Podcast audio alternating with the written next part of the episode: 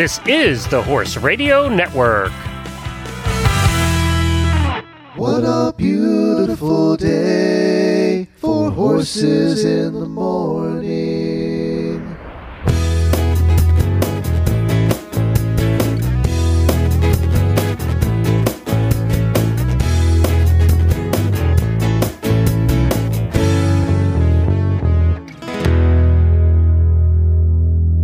I'm Glenn the Geek from Ocala, Florida. And I'm Wendy Ying from Sarasota, Florida, and you're listening to Horses in the Morning on the Horse Radio Network for Thursday, October 4th. This is episode 2030. This episode is brought to you by the American Driving Society. Good morning, horse world.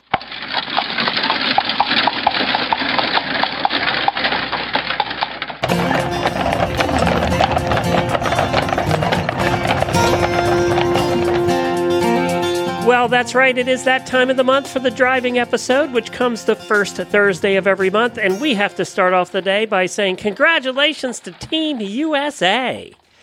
Yay! Winning the driving at WEG. It was amazing. It was so good to see you guys there and hang out with you guys and live with you for a couple days. Yeah, was fun. Oh, man, it was. It's the first time, right, that Team USA has won a world championship. Yes. Yep, and the team was Chester Weber, who also got the individual silver, and Ms. D. Wrigley-Miller, and Jimmy Fairclough. So congratulations, guys. We were so proud of you. Yay! And they've, of course, been guests on our show on a regular basis over the years, and we'll definitely be having them back. It's going to be fun to talk to the gold medalists and the pictures of them. If you haven't seen them, the pictures of them doing their victory lap were terrific. I mean, talk about three happy people, or a lot of happy people, if you take account everybody that was on the carriages. But it was a lot of fun to see that. Some terrific pictures out of there. And great driving by everybody. I mean, we had the top drivers in the world. Congratulations goes out to Boyd for the gold. I mean, he was fantastic. And then we had great driving by Edward Simonet from Belgium, who got the bronze. But there was just great driving all around. Bram, who's been on here for many shows, Bram Chardon, had a fantastic cones, the only clean cones. It's an exciting show for driving. And it went down to the last drive. I mean, it was down to the wire for the team gold. I mean, it was just... Yeah. My heart was beating so hard. I know. I know. It was a great, it was that way in jumping too, and driving, both down to the wire for the golds. It was a lot of fun that way. And it was good to see you guys there. And we had a wonderful time covering things at WEG. We'll talk a little bit more about that later in the show. We have a lot coming up. We chat with pony tandem driver Jeffrey Ormond. Karen Martin previews the Martin's Fall Carriage Auction, Wendy and I's favorite. Katie Cadwell shares the Tremont training tip. Kathleen Hack explains the dog cart, and the TCVM segment, Dr. Oscar Fletcher covers everything you need to know about equine infectious anemia and the Coggins test. Isn't there an outbreak of that someplace? Yes. Actually, the second case of equine infectious anemia was just found in Colorado. So I know a lot of times people feel like, what do I need this Coggins test for? Because you don't hear about it that often, but it is a very serious disease with no cure. And the way we control it is by testing with the Coggins test. So I think this is a timely interview to review about equine infectious anemia and the Coggins test. So coming up first on the show, we have Katie Cadwell of Tremont Farms with her training tip of the month. As you know, Glenn and Jen and Kyle and I are home from WEG, and we had such a good time. But we decided that this Tremont training tip section is going to be all about WEG, because Randy and Katie had either horses or people involved in almost every team there. So welcome, Katie, back to our driving radio show, and let's talk about WEG. Hi, Wendy. Hi, Glenn. Makes you sound like the driving mafia. You know, they had people a little, yes. But it will be so fun to talk about, because it was such a great thing that our U.S. drivers did a gold medal. Yay! And Chester with his silver. I mean, it's an amazing, amazing accomplishment. And we've been talking about all these training tips and working on halts and you know, getting your horses used to thing. We've been talking about this, and this is what these people have done for years to get ready to culminate in this gold medal. I know. It was amazing. And it was amazing to watch, too. It was just thrilling to see it. But you have some horses involved that have come through your camp, right? Yes, and we're very proud at Tremont. So in Chester Weber's team, we have Splash, he has a big white face and white on his side. And Chester's been using him for quite a few years now. He's a super awesome horse. I know, one of Wendy's favorites. Now, did you breed him Nick, or train him or what? We bought him as a 3-year-old out of Holland. So basically, we taught him everything he knows. Okay. Good and bad. Yeah. But you know what? I remember I wasn't training with Randy and Katie when Katie first got Nick and Splash. But, you know, we were friends, and they had always helped me at the shows a lot because, of course, I am sometimes a disaster, and they'd be like, don't go that way. That's ridiculous. But I remember watching Katie drive Nick and Splash when she first got them, and they were little babies. And I was like, oh my God, I love those horses. So I became a huge fan of them as babies, and it's been so great to watch them progress. I still remember, Wendy, in Kentucky, you watched me do marathon. And when I got off marathon, you said to me, and this always stuck in my mind, I want to drive like you when I grow up. Because you just like, you look like you're sitting there in the hazards. You just sit there and drive, and everything looks calm and collected, and there's no craziness. And I want to be like that. And that has always stuck in my head. I know. You tried to train me, but I just can't be taught. I'll vouch for that. But and also, again, in our babies and our great horses we had a horse named Scampolo that Randy drove in a pair and I drove in my four in hand that was in the Belgian team with Glenn Gertz, and they got the team bronze medal. Oh, wow. That was great to see him. That was really great to see him. So Randy drove him pair when didn't you both drive pair at the Pairs World Championship one year? Yes, in Hungary, the one in Kecskemét. So right in the middle of the city, and dressage and cones were in a soccer stadium. Oh my gosh. That's so cool. And Glenn Gertz is pretty young. Isn't he a young kid? Yes, he is. And he's a really good driver, and he's come up through the ranks very well. He's a good marathon driver, and Scampolo runs all three phases for him. He calls him Scamp the Champ. Oh, that's great. And, so it's nice to see your products and your babies out there doing their job at, the top of the sport. Well, that's what I think so great is that, and that's why, like you said, we have these training tips, like They need the basics before they can go on to do what they do. And yes. The horses do get sold around, to different teams. And because putting a four in hand together is like really hard because they all have to peak at the same time. Right. So yes, they can't buy one they have to retrain to do like the basic stuff. If they have holes in their training, right. They have to just pass that on. And that's like Coast Durand this year had a whole different team. He's completely revamping his team. So essentially it's a green team, and he still was fourth this year. Mm-hmm. Yeah. And he won the marathon. He did. He did fantastic. I would also, while we're discussing marathon, like to point out that while I'm taking credit for horses, I would like to take some credit for people too, because I feel I have helped Wendy's education, and that Wendy doing the commentating on TV. Did you watch it? I have not gotten to see it yet, but I have taped it, but I have gotten 50 million phone calls that I'm supposed to call Wendy and tell her how great she was. I mean, adventure people are coming up to me and saying, please tell Wendy she did the greatest job. She is the best commentator. They need to fire everyone else and hire Wendy. We've said that for years, like, and nobody listens. I would like Wendy to remember me when she's big and famous, giving her this information and helping her with her, so that she had all this information to give people I take credit for it. Well, and well, you know what? You should take credit for it. You should, because a lot of the stuff I said, like, you know, I was the Phil that I was my co-host. He is a professional guy at giving all the scores and everything, you know? And so they wanted me to explain to people what was going on.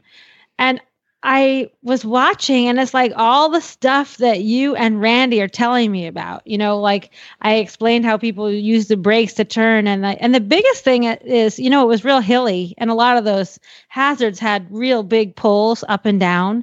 Yeah. And I explained the concept of walking between hazards so you can give your horse a rest, because if you don't do combined driving, you might not understand that, you know, that about how the pace is going. It's not just trotting along and going through some trees in the woods like it used to be. Now it's like trotting along and then a sprint, and then trotting along and a sprint. So if you give them a chance to catch their breath, they're so much faster. And you told me that a long time ago. No idea how many people you educated, Wendy. Yeah. You taught about our sport, and that you helped promote our sport and make it show it in a positive light. Well, and she came in, she got that call like 10 o'clock the night before about doing FEI TV, and she didn't know she was doing NBC. She came down to the media center about an hour before she was supposed to be on air and said, I think I'm doing NBC. And then she freaked out a little bit. She did freak out a little bit. She thought she was freaked out. Yeah, she thought she was safe with FEI TV because it'd be like 10 people watching. But then when she was told NBC, it was like, I was like, Wendy, you can do this. We've done it before, because we did Live Oak before, and everybody liked our coverage at Live Oak too. Everyone loved it. Yeah, so maybe they'll get us back to do that again. Who knows? But you did a great job, Wendy. You really did. You did a terrific job, and we got so many compliments of that. And I think they should hire her full time to travel around the world. I agree. Doing coverage around the world. You're not allowed to stop doing this, but yes, you should take over doing horse commentary. No, she's getting fired from doing this, because what's the thing that she forgot to mention while she was on NBC TV is where she does her show. You did not. She forgot to mention the Horse Radio Network altogether. They never gave me a time to say it. I did. Okay, Wendy, when you do your Oscar speech, you must always thank the little people. That's right. Who got you there? I'm going to thank the Baby Jesus, Tremont Farm, and Horse Radio Network. That's it. That's right. And Glenn. Glenn needs to be mentioned. Specifically. Thank you, Keith. He's your work husband. So. That's right. That's true. I have a lot of work wives, I'm discovering. More than I want sometimes. Yes. You're Mormon. We'll call you Mormon. Thank you, Katie. Congratulations on your success with the horses in there, and for being such an influential part of this sport. You are welcome, and thanks for having me on. And congratulations to Wendy for being on NBC and for getting to mention us. Yay, Wendy! Yeah. But before we get to our next guest, all the way from England, I wanted to mention drwendyying.com. And that's a place where you sell all kinds of stuff for your pets. That's right. We have all kinds of herbal formulas that we talk about on the show. We have a formula called Body Sore, which is a very safe and natural formula that helps, like if you're giving your horse anti-inflammatories, you can switch them over to this herbal supplement that can be a little bit safer for them. It has less chance of having stomach ulcers. And we have all different, a whole bunch of different other formulas that you can use. We also have a line of topical products that are herbal and all natural, and they're beeswax and olive oil based. So they are very safe for the horses, and they're good for your skin. You can use them on horses, dogs, and cats, and all your other pets. I've used them on turtles and fish also.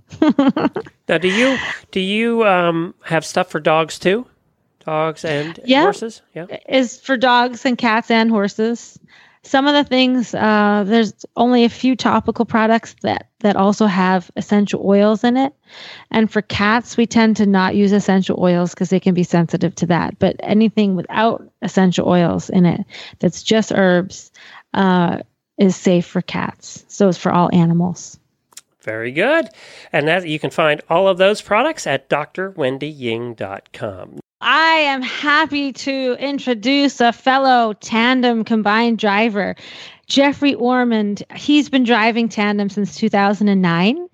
And I know our listeners have seen his videos because I post his GoPro videos on our driving radio page all the time. He has some really exciting marathon videos with this tandem. So welcome, Jeffrey, to our show. I'm glad to be here. You've been driving, combined driving, for 25 years, right? Yeah, myself and my wife have competed for, 25 years. Initially single, and then around about 2009, I took up the tandem range and started playing with the tandem.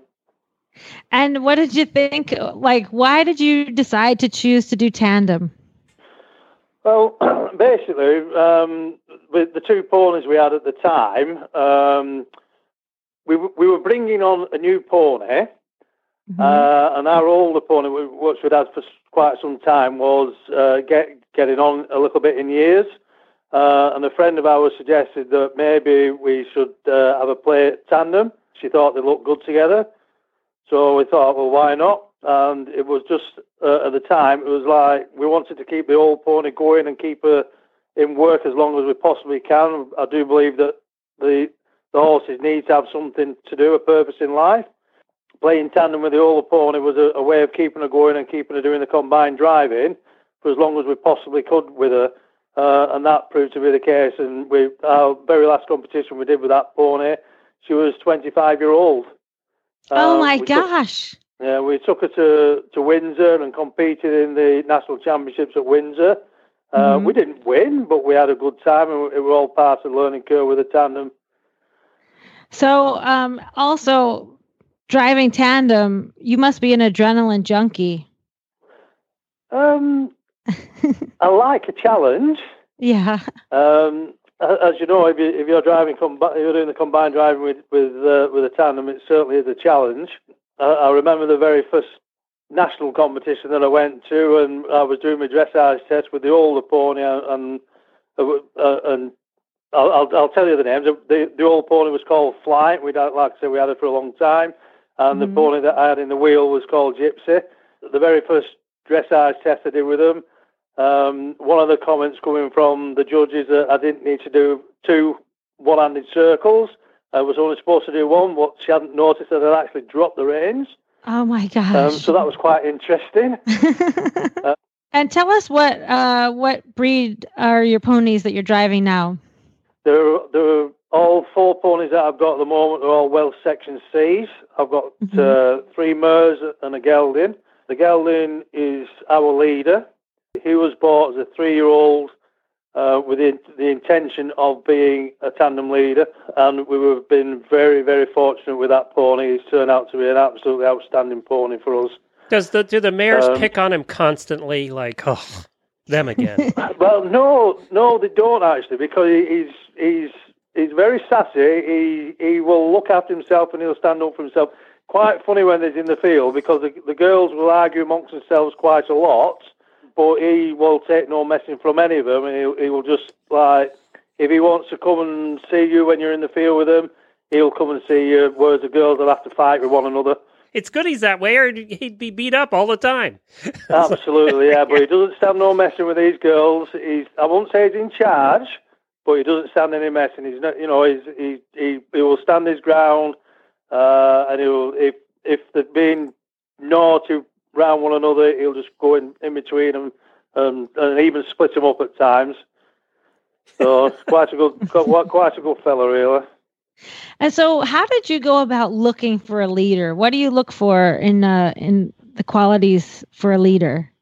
For us, it needs to be a bold pony. When we actually went to see him, I remember going onto the yard that we were on. It was only 3-year-old.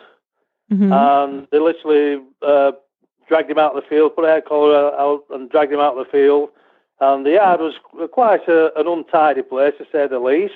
I always remember there was a very large puddle of water in the middle of this yard with a mm-hmm. piece of carpet lying in the middle of it. So you can imagine. Oh, my gosh. The lady that was selling him, I'd had quite a bit to drink, actually. She was drunk when we got there. But she was telling us how brave he was and this, that, and the other. And anyway, she took the pony and decided to trot him through the water. And the first time he went through the water, he dodged the piece of carpet that was floating about in the water. And then she turned him round and brought him back to it again, and he went straight over it. Just walked straight, trotted straight over it. I thought, well, if he's brave enough to do that, we're like willing to give him a chance. The very first time that we actually put him into the tandem lead, he just put his head down and got on with it. And he's been like that ever since. He's always been an absolutely brilliant, brilliant, outstanding pony for us. Oh, that's fantastic. Now, in England, you guys actually have a lot of tandems that compete in combined driving, don't you? You have because in the United States, it's a rare sight that you might see a tandem competing in combined driving. But we are getting a few more coming in. We have been a little bit on the decline over the last few years, but we're actually the last couple of years we are seeing more and more people coming out with the tandems, which I sort of feel a little bit proud of that, because I do know that I have actually encouraged other people to have a go with a tandem and have a play. So we are seeing more tandems coming out, and hopefully next year there'll be even more. There's other people that are showing interest and saying, I'm going to go and have a go at that. We are a minority as far as the class is concerned, but there is good competition out there. The national championships this year was quite fiercely fought between us. They were all nip and tuck all the way through, absolutely to the end of the competition, which is what we like to see. And like I say, I know there's more people coming out next year, so it's looking good for the tandems in the UK. Oh, that's great. Have you ever tried to put your leader, Woody, in the wheel? Does he go in the wheel also, or does he hate that? For the first 3 years that we had him, he never actually went between shafts.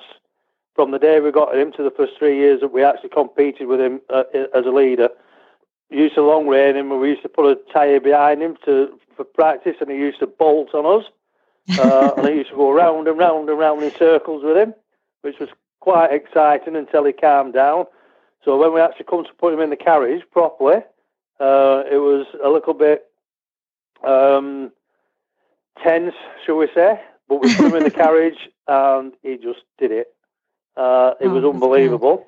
And the very first time we actually drove him out as a single away from our yard, took him down a little country lane, and we were met, and this little country lane was a one-track lane with high hedges on either side of it. We were met with the sirens of the fire engine coming up the lane. Oh, my God. I managed to tuck him into a little lay-by in this thing, and this fire engine come around a 90-degree bend in front of us with all the lights and sirens going.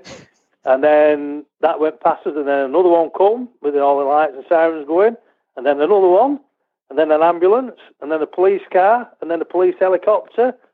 And that was the first time I'd ever drove him out as a single. And he just stood there and watched it all go past. It was unbelievable. I guess that's when you knew he was a brave pony. You were right about that. Well, Jeffrey, thank you so much for joining us. I'm sure we're all going to be watching all your videos on Facebook, and we'll be following all your adventures with your ponies. Thank you. Oh ho, the HR and auditors are quite the awesome herd. Oh, take this advice from me.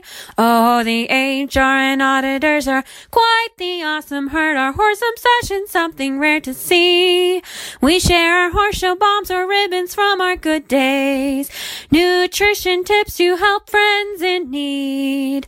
Our struggles and our triumphs can be followed. Just ask your question, then the answers on your Facebook feed. Oh, the HR and auditors are so amazing, but I nearly skipped the most important part. Each month our dollars or $5 or $20 help to keep up all the shows that hold such fun spots in our hearts. You know, Wendy, we have been doing this show for a long time, and the one thing that has been a constant is the support of the American Driving Society. If you are a driver of any kind, you should consider becoming a member of the ADS. Membership gets you a subscription to their glossy magazine, The Whip, featuring all the latest news and feature articles for the sport of carriage driving. All the news from the ADS delivered right to your inbox via the ADS email blasts and also their digital newsletter, The Wheel Horse. In addition, you get online access to the ADS Trail Guide, a state-by-state guide for recreational drivers. Online access to the Omnibus is also included, which is a comprehensive guide to upcoming carriage competitions. And you'll be eligible for their rich recognition programs, including the ADS Youth Championships and Hours to Drive, along with the new ADS Driven Dressage Awards, plus so much more, and just for a few dollars a month. You can find it all at AmericanDrivingSociety.org. That's AmericanDrivingSociety.org. Well, now it's time for Carriages 101 with Kathleen from the Carriage Association of America. And this month, we are talking about dog carts. So I am so excited. What kind of dogs are pulling these carts, Kathleen? Well, they're actually taking it easy and getting a ride at this point. Oh, so, so these aren't pulled by dogs and horses.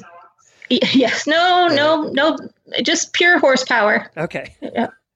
So, but this was back in the days when they were able to hitch a ride on the cart, and they would be going to different events, probably out to hunt. They didn't want their dog to get tired, so you know they would put the dog in the cart, take them right along with them. Is that how they got the name dog cart? It is indeed. Oh, I didn't know. Yes. And also, I can attest for being a Jack Russell owner for most of my life. I don't trust my Jack Russell to follow along. They'd be off killing things along the way, and then they'd be like tired, and who knows where they'd end up. So you need to put them inside the carriage so you can contain them until you get to where you're going. Right, and when we have a carriage dog competition nowadays, the dog often sits on the seat next to you in a basket, and sometimes wears a cute hat, etc. But they used to follow along underneath the carriage, particularly the coaching dogs.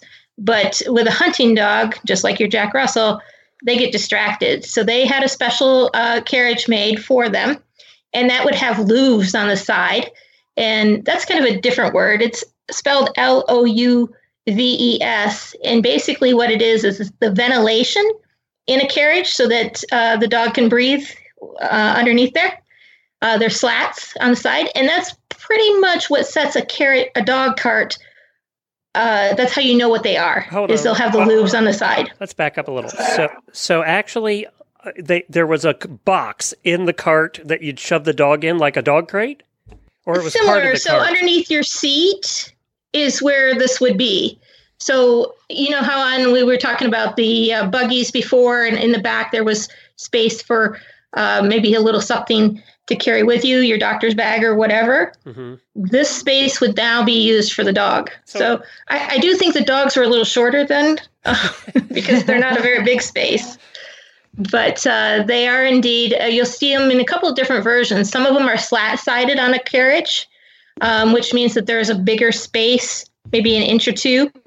But then the other ones are more like a ventilation slat, just little slats. But they would have been about a foot long, and so there would have been enough ventilation for the animal in there. What? They also have what they call cocking carts, and those would have carried fowl, taking your chickens or whatever to market, or back to then they had chicken fighting. Yeah, to the cock fight. Yes. So that's the kind of, I need a carriage like that to put my chickens in. Were these 2- and 4-wheeled? Yes. So they were primarily 4-wheeled in the beginning. As early as 1796, they were talking about different phaetons. And a phaeton is a 4-wheeled vehicle. In most cases, it is a cut under, which means that the wheels can turn underneath the vehicle and not get caught up. But in 1843, the British government and the agricultural interests were disagreeing, and so they made a tax break for people that had 2-wheel vehicles. And it's kind of interesting because they had to have the owner's name painted on it, and different things, and it had to not cost more than 21 pounds.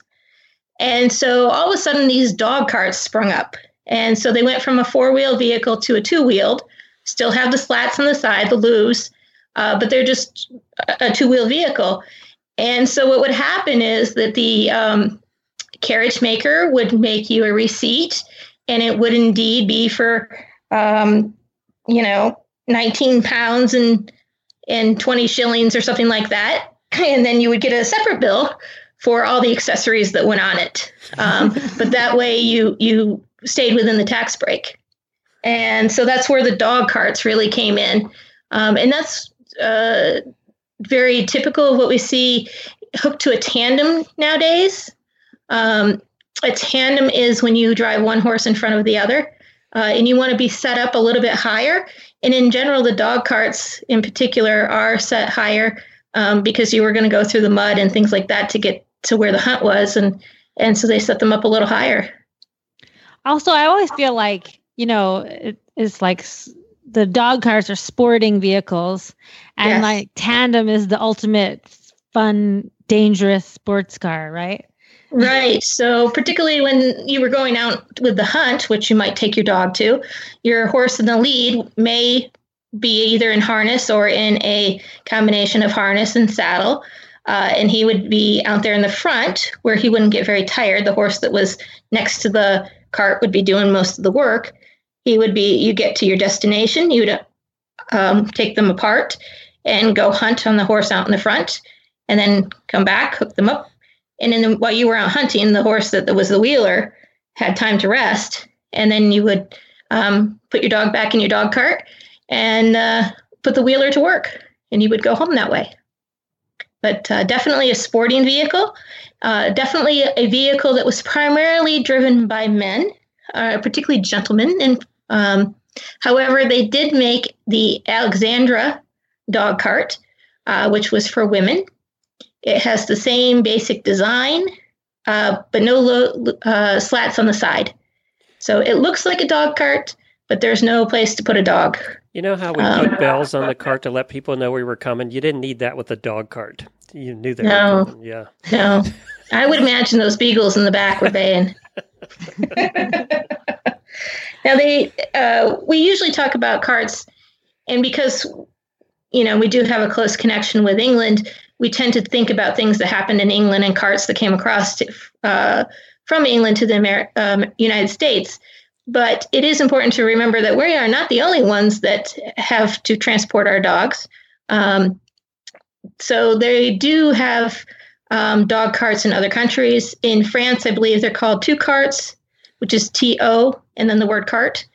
And then in India, I think they call them tum-tums.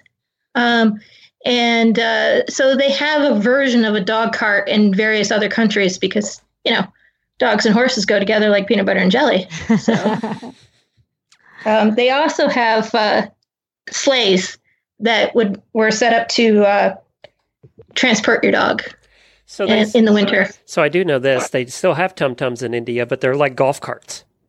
So they're like golf carts. And I think that it was just a procession of, they used to be pulled by animals, and now they're golf carts. So they still call them tum-tums. Oh, I like that. They have tum-tum races, too, in India. Do they really? Yes. That's right. Kathleen, was there like a certain color that the dog carts were painted? Were they only natural, or were they flashy, or what? They were very flashy in general because they were a sporting vehicle, so you could be as bright as you wanted to be. In the United States, we did go to what's called a trap, and those are often natural wood, but it depends on what type of wood that the vehicle is made out of. A lot of the sporting vehicles are very lightweight, and the wood that was used to make them that way is not very pretty, so they weren't natural. Particularly in the two-wheel vehicles, you can see they're not gaudy, but they're bright, and there's a lot of black and yellow.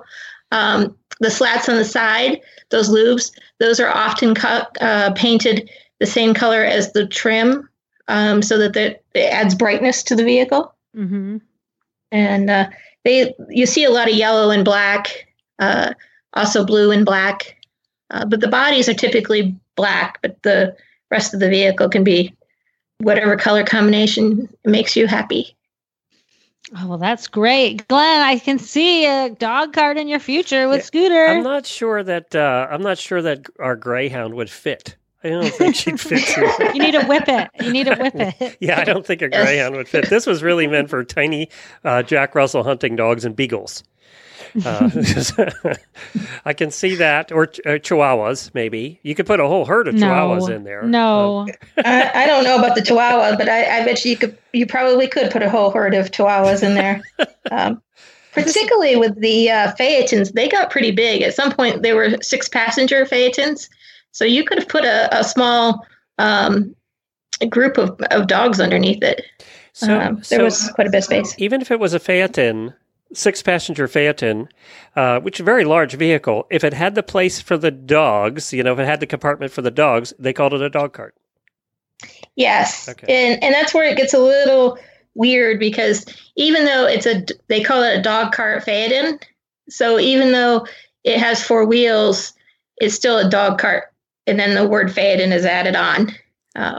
And sometimes you'll see it as a 4-wheeled dog cart Phaeton, but they kind of dropped the 4-wheeled part because the Phaeton implies it. But it's interesting as you go through, we talked before about the buggies where at the end of the day, the maker named it whatever they wanted to name it. And the same thing is true for these vehicles to a certain extent, because they would go back and forth between describing it as a 4-wheeled dog cart or as a Phaeton. Well, then we'll post pictures in our show notes of a cart and a Phaeton so that they can see what both looks like. And where can they find out more information from you? We will have a post on our CAA blog, which is available at caaonline.com. And also we will be at the National Drive in Indiana later this week. And I'll have the information up there. And then Jill Ryder, who's our executive director, will be at the Martin's auction in PA, and she will also have information with her. And we'll be talking more about that in today's show, won't we, Wendy? We will. Yeah. So thank you very much, Kathleen. We really appreciate it. And it was just weird to hear you say National Drive in Indiana when I'm so used to it being in Kentucky. I know. It just was weird. I was like, no, you have the wrong state. It's the wrong place. It's in Kentucky. It's always in Kentucky. Yes. All right. Thanks a bunch. Thank you. It's CAAonline.com. 3500, 3500, 35 bells, 3500, 3700, and 3500, 37, 4000. I got 37 way back. White shirt, you're out. I got way back at 30. If you want to get 4000. All right, well, it's that time of year again, Martin's auction. So all of us drivers live for for the fall and the spring auctions. It's a time when you can go, you can check out all these carriages, you can learn about history because there's a lot of carriages there, and also you can buy carriages, harness, and see all your buddies. And we are so happy that Karen Martin is joining us to tell us all about the auction. So welcome, Karen. Hi, Wendy. Thank you for having us. Well, your auction is such a big event for driving people, and but it's not just for driving. We should mention it's in Lebanon, Pennsylvania, too. Well, let's start. So people that don't know, it's in Lebanon, Pennsylvania, which is right outside of Lancaster, Pennsylvania, if you're familiar with that. Amish country. Right. Amish country. Exactly. At the fairground, Lebanon County Fairground. And so what happens? Like, tell us about, like, someone new coming into an auction. What would they expect? Well, we have carriages as well as saddles, bridles. We have all types of equestrian equipment throughout the disciplines. English Western, anything related to a horse might just show up at Martin's auction. On the Friday session, we have carriages and smaller items which are listed in a catalog.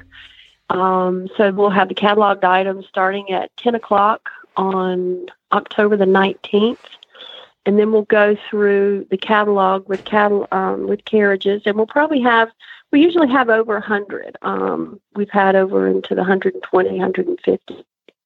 So we'll have over 100 carriages on Friday, and then in the evening session, we'll go into some of the finer appointments like top hats, whips, saddles, miniatures, prints. We have equine art, sporting art, all kinds of different things. But it's our nicer, finer appointments on Friday. And then Saturday, we have a field session, and anything can show up from a horse trailer or different things that you might find, farm equipment, anvils.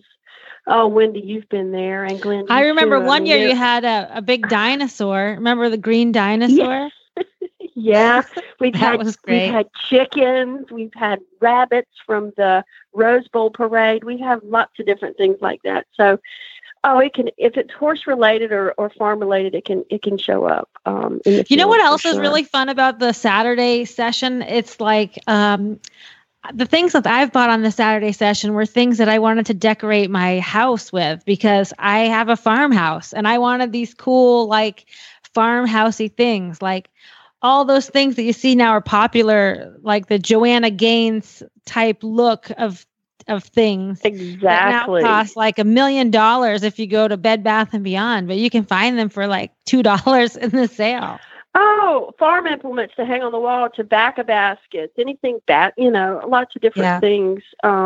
Milk cans, shutters. We have great, some really neat stable fixtures that you can use on your house, lamps, carriage lamps that people electrify, lots of different things. So you're exactly right. And actually we do have dealers that come from, outside of the city, Philly and New York City, and they do buy things. And I'm sure they resell them or use them in some of the houses that they're renovating. I remember when I went to there, probably long before I was ever driving carriages, I found the hearses so fascinating, because you always had hearses there. And I always found those so fascinating. And it's so funny now, because we've had many people on, using a horse-drawn hearse has become a thing where it wasn't a thing 30 years ago. People collected them, but now they're being bought up and used. They are. Yeah. They are. And still in London, one of the biggest businesses is horse-drawn funerals and weddings. They're still doing tons of funerals. And I think it's still, it's more and more popular over in Europe and England. But I think people still are open to using, especially for weddings, for carriages, the Cinderella carriages, but the hearses. And we usually get a hearse or so each auction. So you'll probably see one this time too. I remember the last time we were there, which was 8 years ago, Wendy. It was soon after we met. My wife actually let us go on a road trip together, like 2 weeks after we met. We didn't think anything about it. We're just like, oh, we're going to MartinAuctioneers. See you, bye. And we did this road trip together. And that's the thing. It's like friends, and people take their vacations, their holiday, they save up, and they book it a year in advance. A lot of people. So because it's a place people meet as old friends. Wendy knew everybody there. She knew everybody there. But that's because that's like sometimes I only see them once a year at the fall auction, But you make friends while you're standing there, like waiting for your item, like. Karen, do you remember Dinwiddie Lambton? How could we ever forget? I know. I remember I became friends with him there. He drove, but we were never in the same driving circles. But I was sitting there and he was bidding on everything I wanted. And I finally went up to him. I'm like, hey, I want to buy some of these things. But he used to buy everything. And that's how I got to be friends with him. And I would see him once a year at the auction. And you'll run into people as lovely as Dinwiddie, who you'll never forget for the rest of your life, nor will you meet anyone like him, one of our favorite all-time people. You'll meet people, all sorts of people. We have had lots of different things come through the movie industry and different things. So you'll get, special prop type things, and then that draws a certain type of person. So it's quite diverse, the things that we get, plus the people that attend. So it's a great actually, it's a lot of fun. Whether you come and consign or buy, you always make friends. Do you know who we saw there? One of the first auctions we ever went to. This is 30, 40 years ago. This is a long time ago. We saw Robert Wagner there. Robert Wagner was there. Yep. Really? Yep. He bought farm wagons. Yeah. Sissy Spacek, Robert Wagner. We've sold different things. We did California sales in California for some years. And we sold lots of things, wagons from the Little House on the Prairie, from Little House on the Prairie to Planet of the Apes. Oh, my gosh. Different things like that. So we've had a chance to really see some pretty unique things, and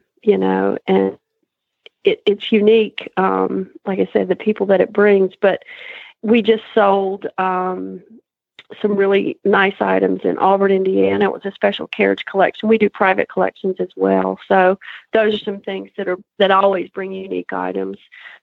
We had, it was purported to be President McKinley's hearse. So Glenn, there was a famous hearse there. Wow. And Ida McKinley, it was one of the most beautiful little sleighs I think I've ever seen with the painting, and it was in original condition, and I do believe it's going to go into a museum and stay in Ohio in one of the McKinley museums. But some really nice things like that have so much history. Hey, I have a question. You would never see otherwise. So years ago, and he worked there. I'm sure I don't even know if he's still alive. You had an Amish guy spotter, who he was a short guy that was so overly enthusiastic and over the top that to this day my wife and I still talk about him because we'd see him. He's still there. Is he? He's got to be 90. Like I said, we have such dedicated employees. Friends and customers are some of our employees are in their 70s and 80s. What's his name? So, what's his first name? His name is Elon. That's Elon. Right. That's exactly right. Is he still overly enthusiastic? Yeah, he still is enthusiastic. Now, Karen, a lot of people, me included, when they get into driving or they're thinking about getting into driving and they go up here, this is a great place for somebody to get their first carriage or kind of look around and see what would be good for their first carriage. Do you have things like that this year? Oh, absolutely. We have a good group of things like that. As a matter of fact, for entry-level driving, I think it's probably one of the first stops you should make before you make a selection, so you can see exactly what you like, what you don't like, what you can sit in. And we've had some pretty interesting comments from museum curators from all over the world say, it's like Martin's University. You go and you learn, and it's a history lesson. So, and actually being a former school teacher, I have to agree, you can go to the auction and see things that you won't see anywhere else, but we do have entry level things, that people can come look, see, you've maybe heard about it. And you can sit, in some of the carriages and measure and look at size and also talk to people, Yeah, so there's lots of good used marathon carriages or used pleasure, like recreational carriages with pneumatic wheels. We do. We have anything from single carts to carriages that are great for training with pneumatic wheels, single pair, four in hand. We have show vehicles if you want to have an antique carriage, if you want to have a sleigh to sit out in your front yard for the holidays. Oh, yeah. And you're right about the people there. I mean, the education, because there's so many people that would be willing to help you. Oh, so many people. And, you make some good contacts. So it's a good resource for other things as well as buying. And, somebody might be just around the corner and you wouldn't even know it, or a state away that could be a lot of help for you. Yeah. And we have trainers, museum curators, from the backyard person to top level trainers in museums come to the auction. So now, Karen, how does someone bid? Like, what if this is my first time going, how do I know how to bid or check in or what happens? Well, the first thing you can do is if you're going to come to the auction, you come to the office and we give you a bidder's number, and we get your information and enter you into the computer, and you can be put on a mailing list. But if you're coming to buy and you want to buy large amounts of things, or you're going to spend, more than $102, and you want to write a check, you need to get guaranteed payment from your bank. Just make contact with us by email. You know, and we're happy to work with everyone. But basically, if you're just going to bring and buy, and you bought with us before, we take credit cards, Visa, MasterCard, and you can sign up the day of the auction. So there, we have international buyers that have dealt with us for years. So we do wire transfers. We buy and sell and ship all over the world, anywhere. Oh, so Spain, England. So you help with the shipping after too. We can, yes. We usually do if we get container loads full of people. And usually we have something going to England or Europe every auction. So we do offer international shipping as well. It's very easy. Don't let the auction intimidate you. We'll walk you through it. And our staff's always friendly and eager to help.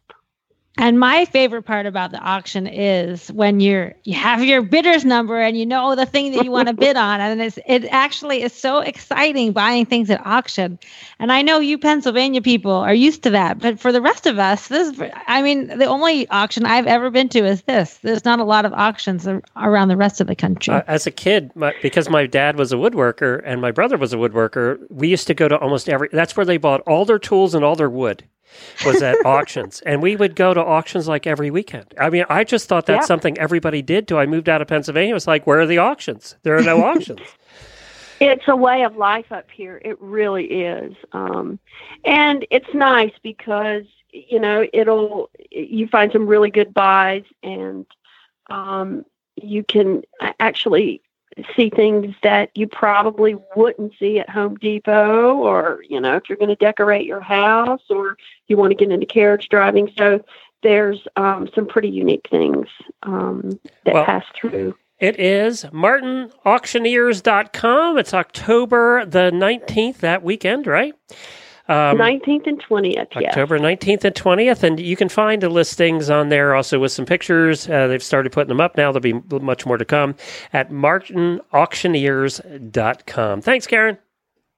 Thank you. Have a good day. So coming up on our TCVM segment, we are going to replay an interview I did with Dr. Oscar Fletcher, who was my dean when I was at veterinary school at North Carolina State University way back in the 90s.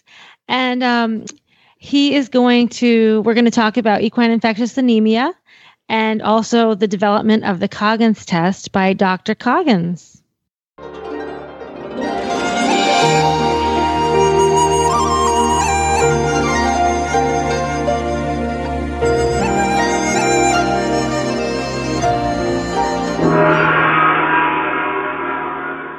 Well, I'm so excited. We have Oscar Fletcher, who was the Dean of NCSU College of Veterinary Medicine from 1992 to 2004.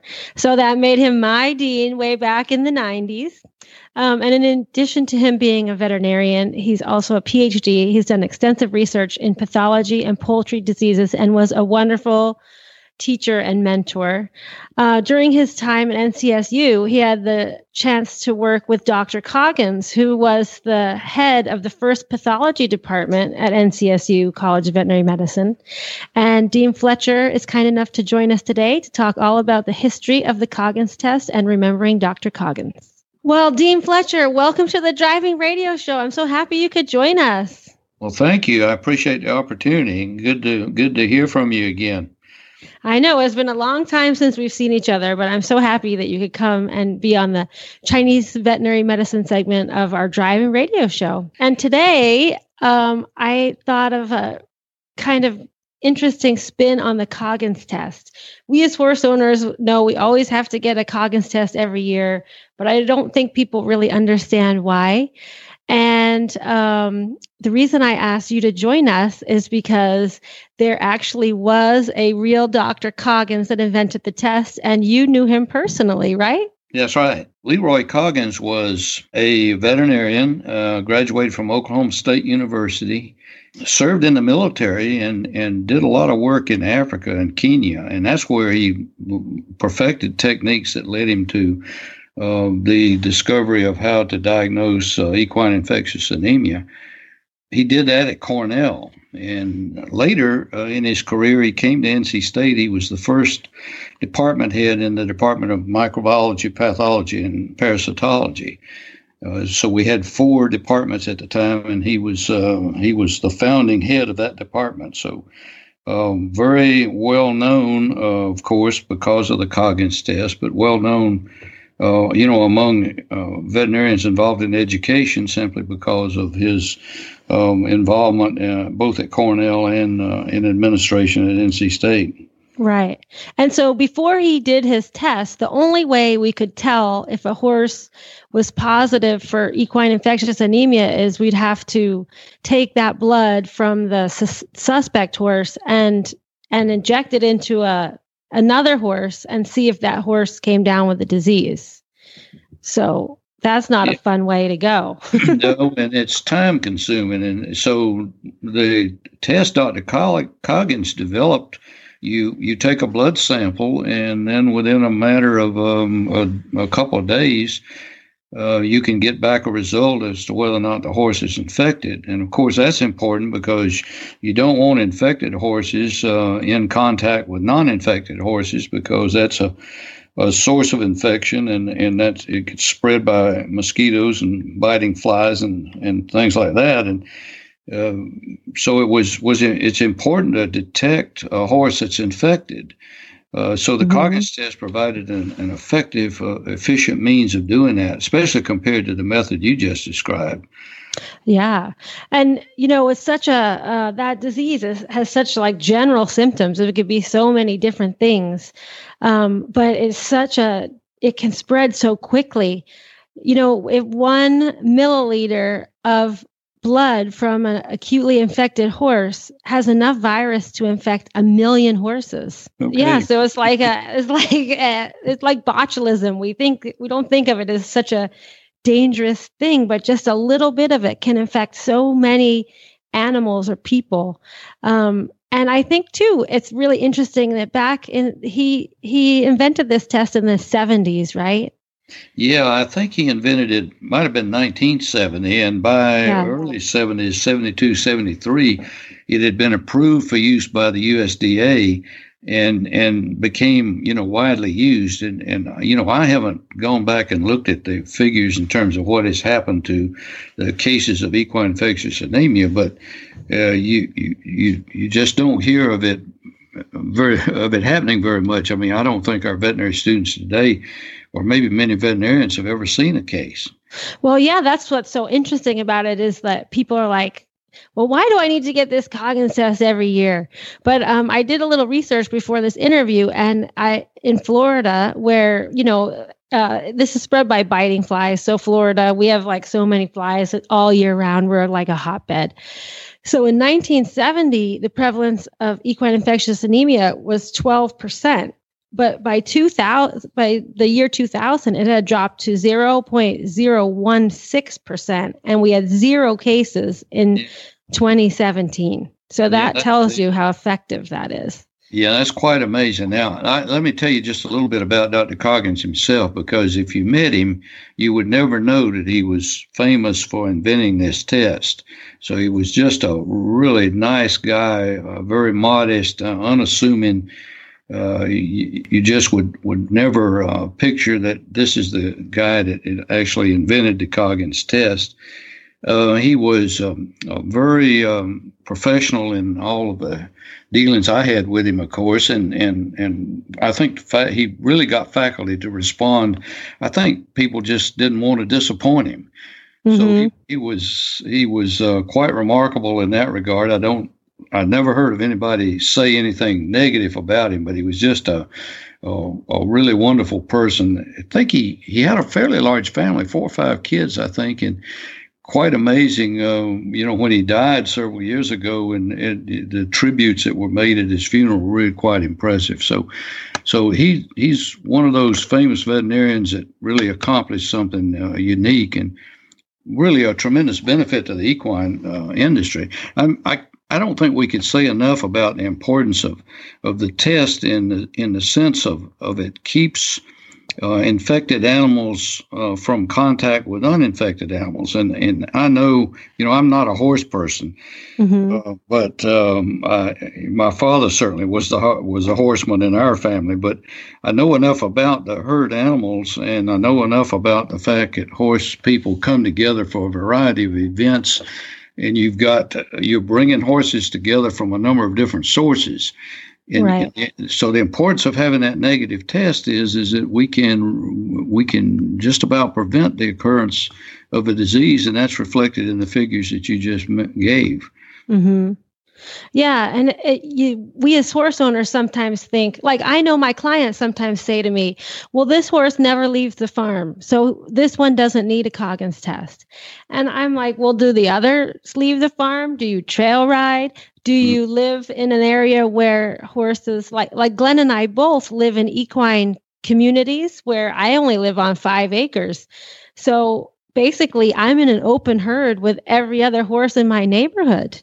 Yeah. So there's a chance that if one horse in my neighborhood had equine infectious anemia and a fly bites that horse, and then I'm riding by on the road or the trail and that fly bites my horse, I'm at risk. Yeah, we have the equine industry is really interesting because it's so diverse depending on the type of horse you have and the type of activities you have. The veterinary college has a facility over in Southern Pines, and there's a lot of horses in that area. Yeah. There's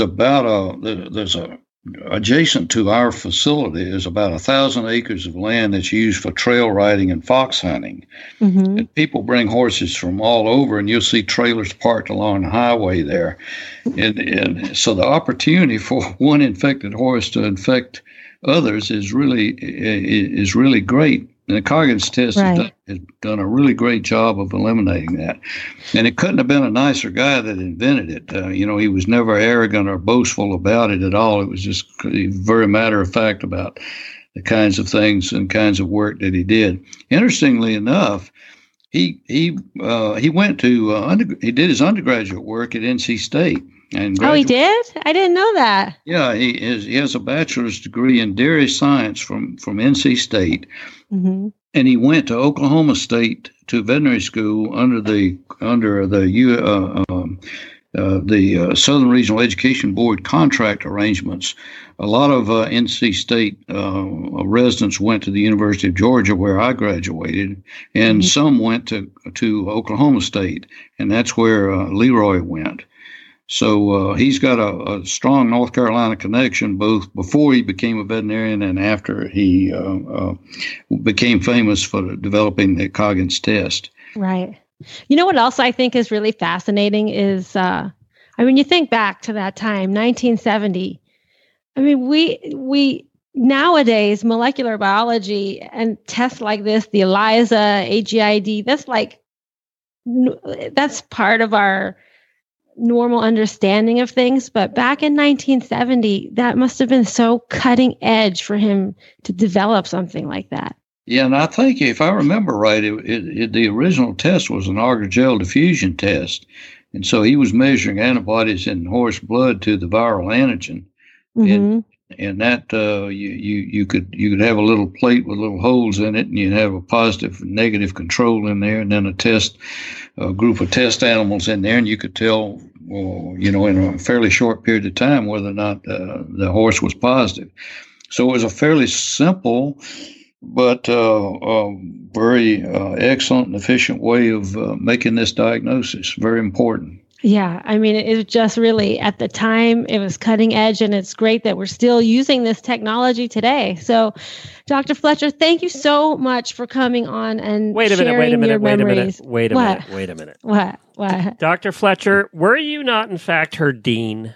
I meant dean, yes, sorry. Yeah, I was. Yeah. So, can you tell us she was probably in trouble all the time, wasn't she? Because she's so bad. No, I'm not. I don't remember any... anything bad about Wendy. I think she was a really good student, and Look how she's turned out. Huh? That does not make good radio. I'm telling you, it just doesn't make good radio. I was expecting all these stories. I was so excited to have you on to hear all these stories. I have one story. Okay. I have one story. Right. Dean Fletcher, I hope you don't remember this story. But I was, we have the Florida State Fair across the street every year in Raleigh. And on Thursday before the fair starts, all the food trucks come and all the stuff gets set up. So my best friend from vet school and I, we skipped out of nutrition class and went over to the fair, and we had all these stickers, we had lemonade and all this food. And we thought, okay, we'll sneak in the front door because nobody will be coming in the front door. But if we sneak in the hospital way, they'll know that we were skipping class. So who is walking in the front door when we're coming back from the fair? But Dean Fletcher totally busted us. At least you were engaged in nutrition at the time. Oh, so. See, that's a good point. Exactly. I think you said something like that. You said, girls, I'm proud of you that you're doing research about the fair. Now, if you consider funnel cakes nutrition, I mean, now we have to look at that. Yeah. Well, I had a lot of other fried stuff like what you didn't know is he was coming back from there too. That's what you didn't know. It could be. We love Wendy. We just like to pick on her. I know. Yeah, that's good. So Wendy, I'm glad to know that you're still actively engaged in this profession and doing such a good job. I appreciate this opportunity to visit with you and talk about Dr. Coggins and the Coggins test. Oh, well, thank you so much for joining us. Well, there's a full show for you on the Driving Radio Show. I know we met many of our listeners that listen to our show at WEG. It was fun to meet everybody there. And we found some Wendy fans there. And really, congratulations, Wendy, on being a superstar now on NBC. Okay. An official NBC commentator. I appreciate it, but I wouldn't call me a superstar. Okay. People loved you. I like that you're calling me a superstar, but I don't think have they called you back to do like a talk show or maybe a game show or something? Nothing. No, because I'm sure I'd be too controversial. Yes. But everybody did love you on there. And, I think the difference is you actually do know how to do this stuff. So it's kind of like listening to jumping commentary when they know nothing. And they're just saying, okay, it's right or such and such, Yeah. Well, the years on this show have really helped me because I think when we first started the show, there's so much stuff that I think, I don't say because it would probably be boring, right? So sometimes when they ask you, to cover a show like this, you'd be saying, okay, well, I'm going to imagine my audience is Randy and Katie and talk like you're watching the show with them. Well, if I did that, then people that don't know anything about driving would have no idea what we're talking about, right? So I try to think about, if I'm trying to explain it to my parents while they're watching the show with me, then because they kind of know that I drive, but they have no idea how to do it. So I just kind of try to think about that. And I think that's why trying to make driving more accessible to people that don't drive. So you don't just say, oh, that's nice. Well, and I think that's what, we heard from a lot of our listeners to other shows who watched it that day, who, that's one thing about WEG is people will watch stuff they don't usually watch because they're just watching everything.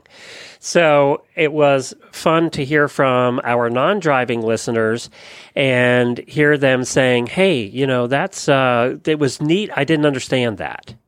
And that's what made it really cool is they got to understand a little bit. And, I had a couple people mention about the blinkers and about how horses see and what they can see. And they never understood that part before. So that was kind of neat. I teach a lot of driving lessons and everyone that I teach to drive is a rider. They're like, hey, I want to learn to drive. So they come over. And so I do tend to teach driving from a riding person's perspective. But the blinkers are a big thing because when you're riding, you don't deal with that. You don't wear blinkers when you're riding. So So yeah, that's how they see is a lot of ways how we turn them, especially your leaders. And it's important if they can't see behind them, or like that I got that comment too a lot, like that straight on post, why one post sticking up is so difficult to drive around. And that's because horses cannot see directly in front of them.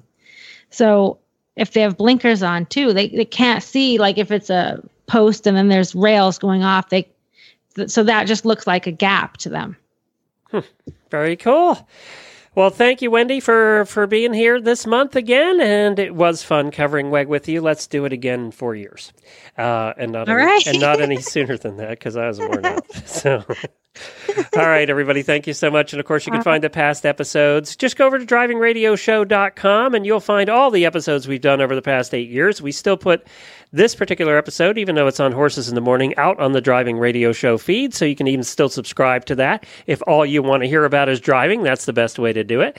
If you want to hear all of our shows, go to horseradionetwork.com or download our app, iOS or Android. You can find it just by searching for Horse Radio Network.